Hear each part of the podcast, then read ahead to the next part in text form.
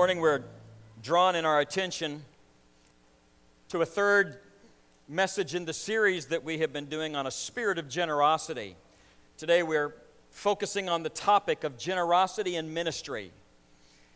We've been looking at the Gospel of Luke at some different aspects of it that kind of percolate to the top to bring our attention to different ways that the Lord would like us to demonstrate generosity and the first week we looked at generosity in relationships, specifically as it relates to how well and how do we forgive people that may have wounded us in the past and how that can become an open door or a hindrance to moving forward in the Lord. And we talked about the generosity of, of that relationship. We've talked about uh, the generosity of hospitality last week. And today we're going to enter into a, a, currency again that's, that's not a money currency, but it's the currency that God has deposited within each of us of our abilities and our time. And the theme is that every believer should not merely be a ministry consumer, but that we, in coming to the Lord and in coming to the church, need to understand that there are opportunities for us to be used of the Lord to impact the lives of others. And so we use the currency of the gifts that God has given us and the talents and abilities to touch the lives of others. And I'm going to ask if you would turn with me this morning to the Gospel of Luke, chapter 9. I'm going to begin reading with verse 49 and then read all the way through the rest of this chapter and then into the first two verses of chapter 10. Luke chapter 9, verses 49 through chapter 10, verse 2. The scripture begins with Master, said John. We saw a man driving out demons in your name, and we tried to stop him because he's not one of us. Do not stop him, Jesus said, for whoever is not against you is for you. As the time approached for him to be taken up into heaven, Jesus resolutely set out for Jerusalem. And he sent messengers on ahead who went into the Samaritan village to get things ready for him. But the people there did not welcome him because he was heading for Jerusalem. And when the disciples, James and John, saw this, they asked, Lord, do you want us to call fire down from heaven and destroy them? But Jesus turned and rebuked them, and they went to another village. As they were walking along the road, a man said to him, I will follow you wherever you go. And Jesus replied, Foxes have holes, and birds of the air have nests, but the Son of Man has no place to lay his head. Then he said to another man, Follow me. But the man replied, Lord, first let me go and bury my father. And Jesus said to him, Let the dead bury their own dead, but you go and proclaim the kingdom of God. Still another said, I will follow you, Lord, but first let me go back and say goodbye to my family. And Jesus replied, No one who puts his hand to the plow and looks back is fit for service in the kingdom of God. After this, the Lord appointed 72 others and sent them two by two ahead of him to every town and place where he was about to go. He told them, The harvest is plentiful, but the workers are few. Ask the Lord of the harvest, therefore, to send out workers into his harvest field. Heavenly Father, we depend entirely upon the leading of the Holy Spirit to reveal truth to us through your word. You have promised us that you would do this for us. And so, Father, today I ask that through the anointing of your Spirit, you would remove scales from our eyes and remove scales from our heart, that we can capture the truth of your word, and then that you give us the courage to respond to you in obedience of your desire to lead us. And we pray this in Jesus' name. Amen. What I like about this passage of Scripture is that it gets us deeper into how to develop that heart of, just, uh, of, of generosity which is the wellspring for everything else that God desires to do. In fact, He desires that we would have a spirit of generosity that would be so pervasive in our life that we wouldn't be generous only in one area, but that there would be a spirit that in every aspect of our life, we simply would be known as being generous people. And Jesus demonstrates this throughout his life. Within this passage of Scripture, in order for us to fully grasp it and understand it this morning, though I read it from front to back, we're going to study it from back to front because I believe that in each one of these segments there's something that we need to learn and that can help us as we go through it. And so we're going to divide it up differently. And from chapter 10, verses 1 and 2, we're going to talk about the generosity of service. Then we're going to look at the middle passage, and that will be the generosity of discipleship, which in turn will then be based on what we read at the beginning as the generosity of costly grace. Generosity of service simply means that we give ourselves away to other people. Generosity of discipleship means that we give ourselves away to Jesus. And then the generosity of costly grace, we begin to look at what Jesus gave away for us that helps motivate us as we move forward. For those of you that have a bulletin, there's an outline written there. If you'd like to use that to take some notes and follow along, you can. The first thing I'd like to point out is the generosity of service. In Luke chapter 10, in the first two verses, it said that the Lord appointed 72 others and sent them out two by two ahead of him to every town and place where he was about to go. And he told them, The harvest is plentiful, but the workers are few. Ask the Lord of the harvest, therefore, to send out workers into his harvest field. Now, there's some things about this particular passage of Scripture that you can't understand fully unless you're familiar a little bit about the beginning of chapter 9 and the first couple of verses there that I did not read today, but let me just highlight what happened there so that we can grab a hold of this as we move forward. In chapter 9, in the first two verses, the Lord is sending out his 12 apostles, his disciples, and he's sending them out with the command that I want you to go. I want you to, to go in the power of the Holy Spirit, and here's what I want you to do I want you to go preaching, I want you to go casting out demons, and I want you to go in ministry to heal the sick. And so then we get to chapter 10 in these first two verses, and now it's not just the 12 that he's sending out, but the scripture says that he's sending out 72, and they're going two by twos. And if you were to read the rest of the 10th chapter, you would discover that his command to these 72 people is to do the exact same thing that he sent his disciples to do. He wants them to go out and preach, which means persuading the mind of truth. He wants them to go and cast out demons, which means liberating the soul from the things that enslave it. And he wants them to go healing the sick, which means that they are to sustain the needs of hurting physical bodies. And we look at this, and I want you to understand the significance of what it means to send out the 72 disciples. In Jesus' day, Many people were reading the Old Testament, and as it had been translated into Greek, the Greek translation, when you get to the story of Noah and the flood in Genesis chapter 9, they move from that into Genesis chapter 10. And even in your Bibles today, it probably, at the beginning of chapter 10 in Genesis, indicates that it is called a table of nations. A table of nations. In other words, at that known time, as they are listed, there are 72 known nations. And so when Jesus uses uh, the number 72 that he's sending out, it is symbolic to them that it is symbolic of completeness, of wholeness, of totality. In other words, it means everybody to everywhere. Everybody to everywhere. And so when Jesus starts out by sending the 12, he's saying, You're going out in the power to do these things. And then as it gets close to the time when he's leaving the earth, he says, I'm sending out everybody to go everywhere, and in the power of God, I want you to minister. All Christians, the whole church, sent to do the same three things. And as you look at those two verses, it very clearly says that the Lord appointed 72 others and sent them out. He uses the term sent.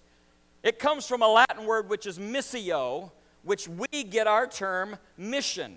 So, what he is saying to the church today is, I want all of you to go everywhere and be on mission everywhere you go and everything you do. In other words, when we come into the kingdom of God, He selects us and blesses us for the purpose of going out and blessing others all over the world. Now, we do some of that through missions, we do some of that through filling up shoe boxes with children's toys so that they can enjoy that. Some of it means living on mission in your job and in your home and in the area we're at but He wants us to live on mission.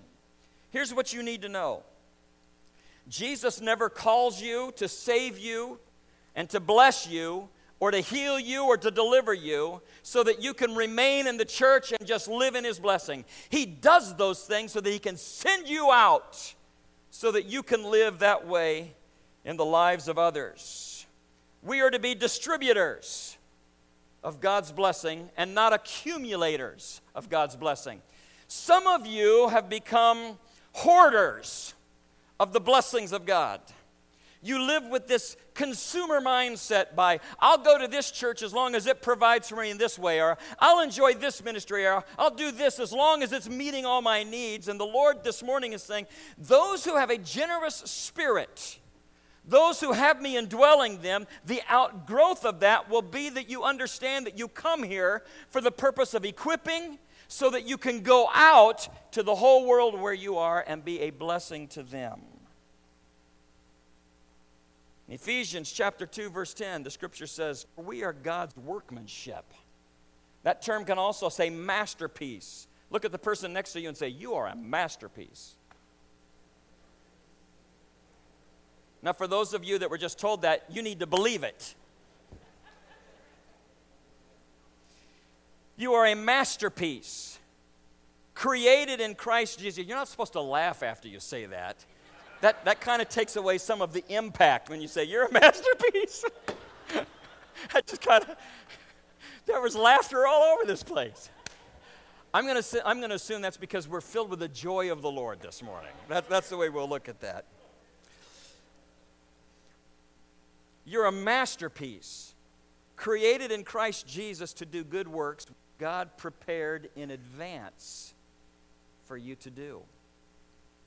Now, the word workmanship comes from a word that would be described to us in Greek as poiema, which we derive our word poem from. So, God has written you and written into you a masterpiece by which He desires that your life be read as a beautiful poem by those that you come in contact with. Some of you are going, Pastor, if you knew the experiences of my life, my life's more like a horror story than a poem. In fact, if you knew the things that had gone on, you would be glad that God can do anything with me. But here's what I want you to understand there are things about your life and your experiences, and because of what you have been through, that there are some people that only you will be able to reach. I believe that God has created, as a result of the experiences of your life, that He redeems he redeems you from those things. He, he releases you from the bondage of those things and then can use you to go to people who are experiencing very similar circumstances. And as a result of those things, rather than feeling like I have to be put back and there's nothing I can do, He releases you knowing that there's only some hands that you can hold. There are certain things within people's lives and demons in their lives that only you can cast out because you've been there and you've been released yourself. There are certain ways of reaching people that only you can do because of who you are and the experiences that you have had in your life. You're God's workmanship, created to be sent out into the work that He has prepared in advance for you to do. So, God desires that generosity within your life would be marked by a sentness, a mission that you have in your life, not just to come to church to see what you can get, but being here to be equipped so that you can go out and do the work of the Lord. A Christian lives a life of deep, pers- pervasive unselfishness, and you're here to serve. But you will not be able to be generous like this until you have experienced the second generosity, or the middle verses here, which is the generosity of discipleship. You'll never feel fully equipped to give yourself away to others until you have first learned to give yourself fully away to Jesus. Now, this middle part is fascinating because it actually records the interaction of three people who are approaching Jesus that all want to follow him. And we look at this and think, how cool is this? Because the first man apparently comes up to Jesus with great haste, and what he says is, I will follow you wherever you go. Now we're looking at this we're going, that man deserves to be applauded. Fantastic. He's, he's learned what it means to be generous in spirit, and yet the reaction of Jesus to him indicates that there's something further going on here. And Jesus replies to him and says, Foxes have holes, birds of the air have nests, but the Son of Man has no place to lay his head. And what we draw from this is here is a man that wanted to follow Jesus, but Jesus holds him at arm's length for a moment so that he can instruct him, and basically says, Whoa, whoa, whoa, you're coming too fast. And in doing so, I believe that you're approaching me with the wrong idea of ministry. So let me straighten some things out for you so that when you make the decision to follow me, you do so with a firm understanding of the costs. He says, because Jesus is indicating to him, I am not the kind of Messiah who's going to save the world through winning. I'm not the kind of Messiah that's going to stand behind a, a platform and say to people, if you follow me, you're going to get sick of winning. I'm not the kind of Messiah that is going to lead great victories so that everybody can see and will follow me. I'm not going to win elections. I'm not going to win battles. And in fact, I'm the kind of Messiah that is coming to save the world by being arrested and condemned and beaten and humiliated and crucified. And Jesus clearly, by his words, indicates that to be a sold out disciple, a follower of Jesus Christ, will entail a lower standard of living than what this man or you and I may be accustomed to. And he says to him, Are you ready for that? I'm challenging you. You came quick. Let me show you what it's going to be. Now, will you follow me? So, to the first guy, he says, You're coming too fast. Stop. Think about it before you commit. The next two, and I'm going to categorize them together because they both had the same type of problem, but the next two, he basically says to them, You're coming too slow. You're letting things out there control what I really want to do in you. And so it says to, he said to another man, You follow me. But the man replied, First, Lord, let me go and bury my father. And Jesus said to him, Let the dead bury their own dead. You go and proclaim the kingdom of God. Still another said, I will follow you, Lord, but first let me go back and say goodbye to my family. And Jesus replied, No one who puts his hand to the plow and looks back is fit for the service of the kingdom of God. Say, what is he saying here? I think we can treat them together because they're both dealing with family situations. You see, the first, he looks at Jesus and he says, I really want to follow you, but I need to go back and take care of some responsibilities. I, I need to go and bury my father. And the other one, I need to go back and tell my family goodbye. And it looks harsh when you, you look at the way Jesus responded to them. There's, there's a harshness to this that we're unaccustomed to because we know that the Holy Spirit, who represents Jesus to us, is such a gentle individual. But what you don't understand is that this was a highly patriarchal society. And because of that kind of society, family means everything. Now, some of you know exactly what I'm talking about. You wouldn't think about making a decision without consulting your family and, and having the approval of the patriarch of the family and some of you have made decisions your whole life based on the approval of dad or the approval of mom because, you know, if they were happy, it didn't matter whether you were happy or not, but everything was going to be okay as long as they were happy. And so there's this overriding power of family that Jesus begins to address here. And Jesus is speaking to people in this society, and he says, Here's what I perceive from the two of you. I perceive that you want to follow me, but I'm not first in your life. I perceive you want to do what's right, but if I put a pecking order of where things lie, I am not at the top. In fact, you can see this clearly because if you look at both of them and the response they had to Jesus when he calls them, they both said, I will, but first let me. I will, but first. Both of them are saying, I want to follow you. You're just not the most important.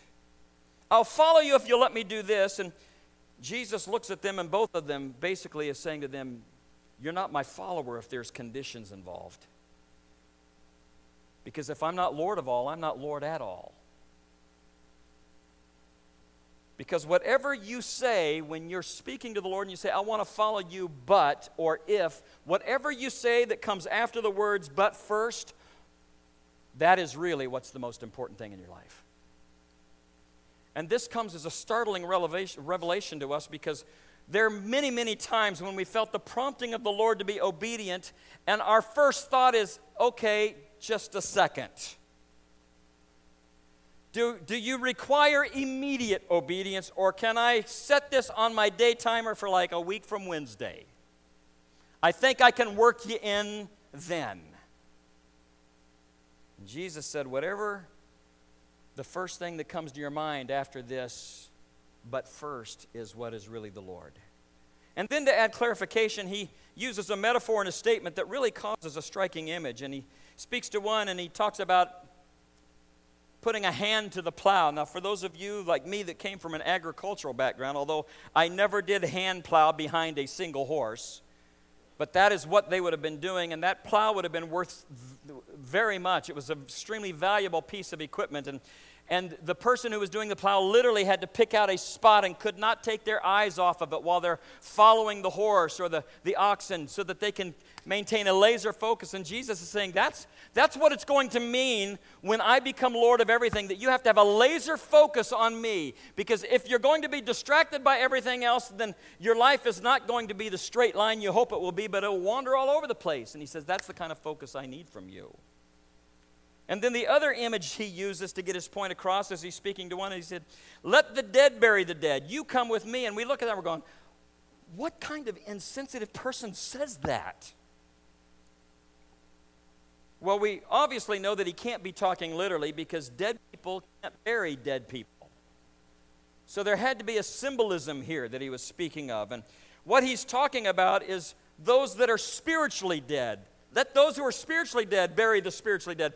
I need you to focus on me. And spiritually dead means that you are blind to the spiritual realities around you.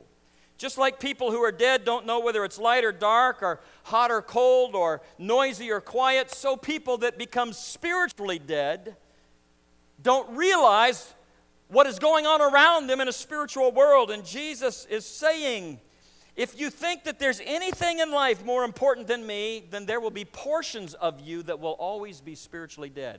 Now, now I want this to sink in for a moment. Areas of our life that we have not completely surrendered to Him.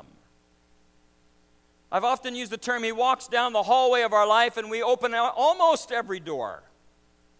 And we say, You're welcome into every place, but just don't go in there.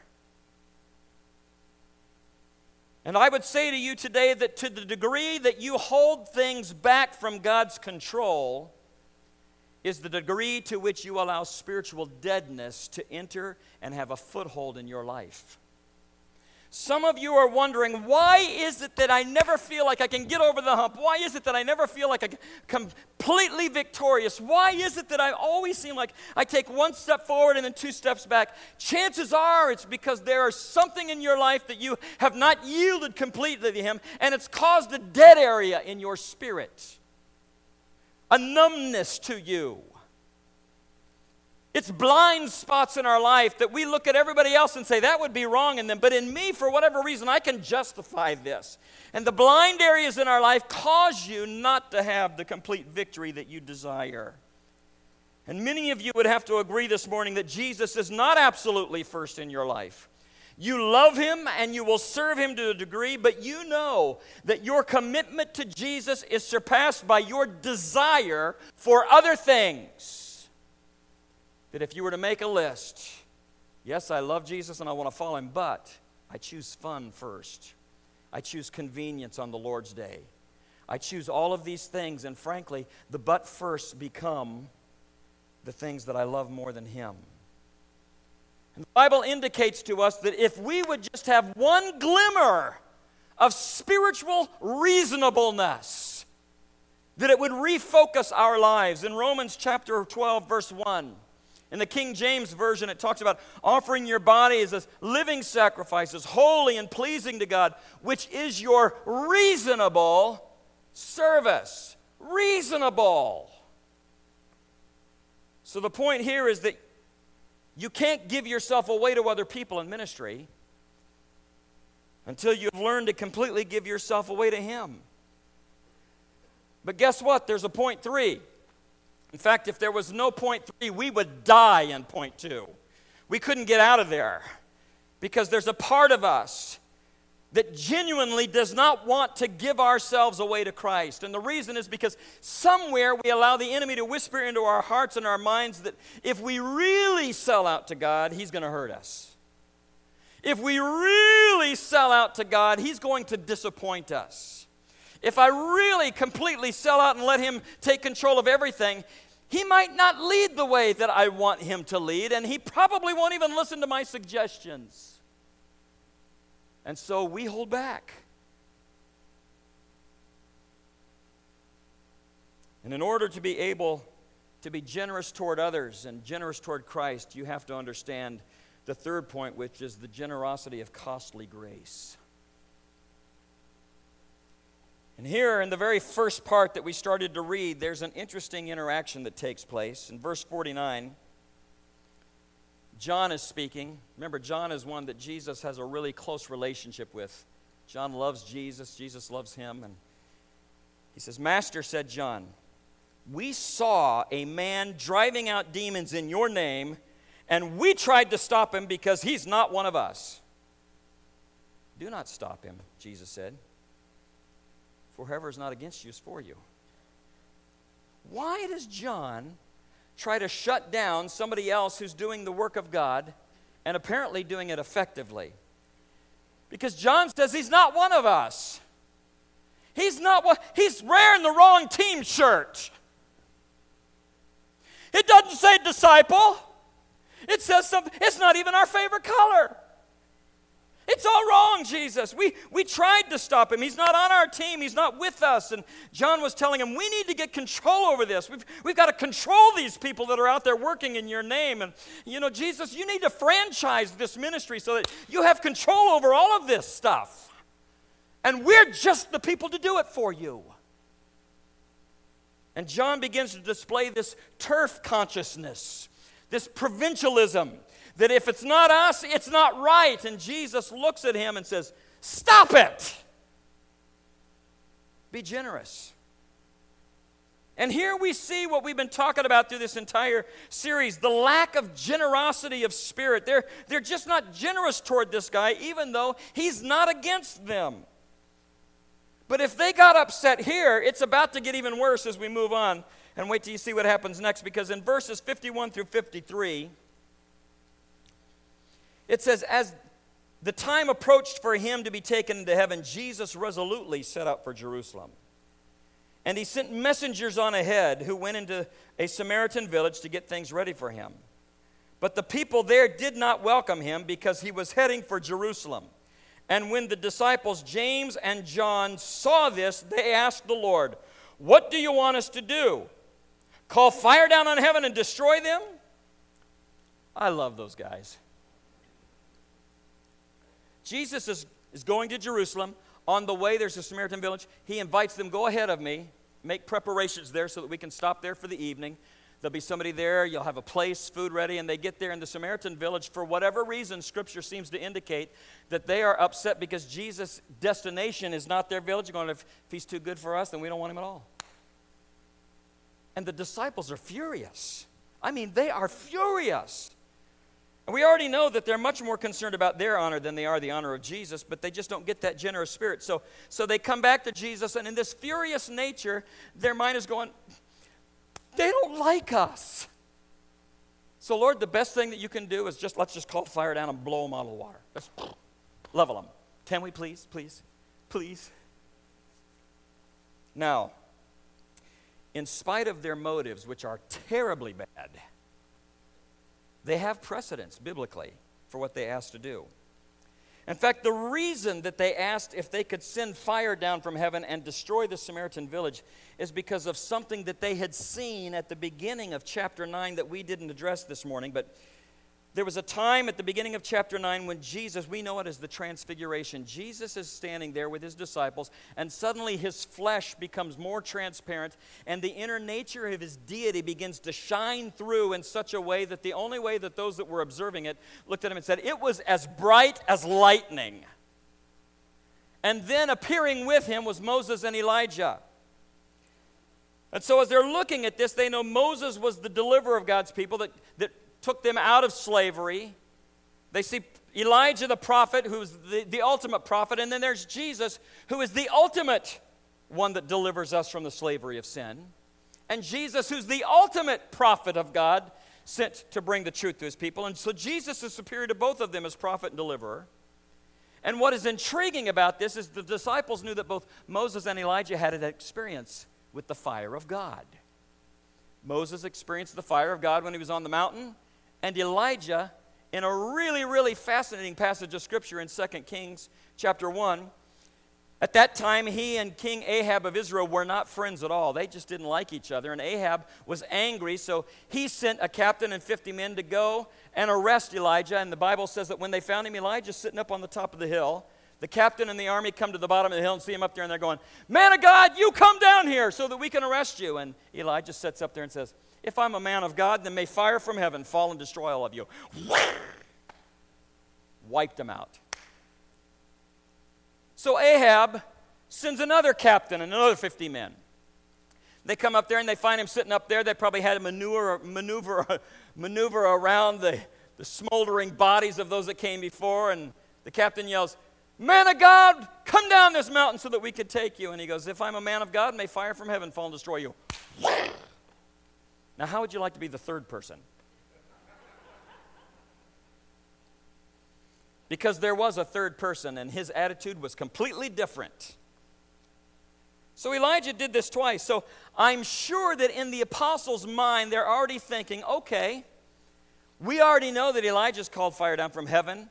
We're really enjoying the new experience of the power that God has given us to go out and minister. We're seeing people delivered from demonic powers. We're seeing them saved. We're seeing filled with the, the, the Spirit of God in, in some great ways. And so they know in their mind that if Elijah called fire down and destroyed the wicked, how much more if the rejection of the prophet Elijah warranted the fire of God to come down and destroy the wicked, wouldn't it be true that the rejection of Jesus, the true prophet of God, would warrant that kind of fire even more? It would seem logical. And so they come to the Lord and say, Do you want us to call fire down on them? And Jesus rebukes them. In fact, as you look at this terminology, it would be similar to Jesus looking at them and going, Would you guys just shut up? And then he turns around and walks off and leaves them. What's the difference and why? Why the difference between Jesus and the disciples? In the eyes of the disciples, everybody that's not on our team must be stopped. Anyone who is against us need to be destroyed by fire. Why the difference between Jesus and, uh, and Elijah? When Elijah saw the enemies, he called down fire, and Jesus tells the guys, Shut up, we're not doing that. Why? Why the difference? Here's the answer.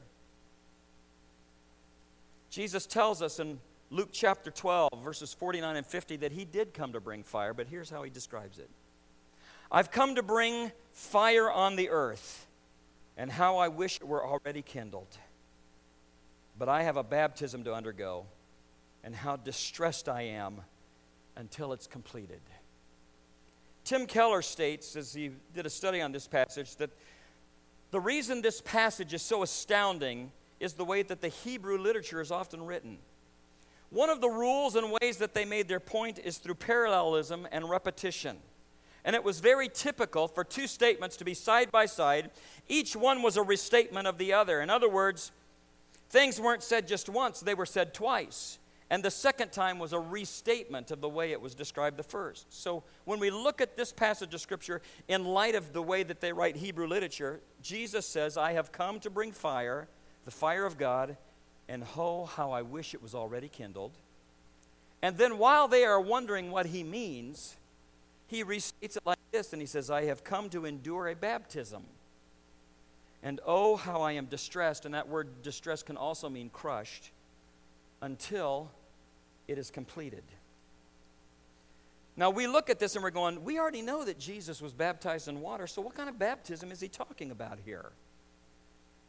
What baptism, baptism is crushing him while he even thinks about it coming. And here's what he's talking about when the soldiers came for Jesus when he was in the garden and he was about to be arrested, Peter jumps up and he swings the sword to defend him and he cuts the ear off of one of the, of one of the soldiers. And what does Jesus do? He reaches down and picks it up, brushes the dirt off of it, and slaps the thing back on the side of his head. And Peter is astounded. They're enemies of yours. Why don't we call fire down on them? Jesus says, No. No. And then when they were hammering the nails in his hands and hammering him to the cross in his hands and his feet, why didn't he call fire down on them? Instead, the words recorded for us are Father, forgive them. for they don't know what they're doing. It's exactly the opposite of the way Elijah treated the enemies of God. So, why did Jesus do that? Here it is. Because Jesus came not to bring judgment on the earth, Jesus came to bear judgment for the earth. Let that sink in for a minute.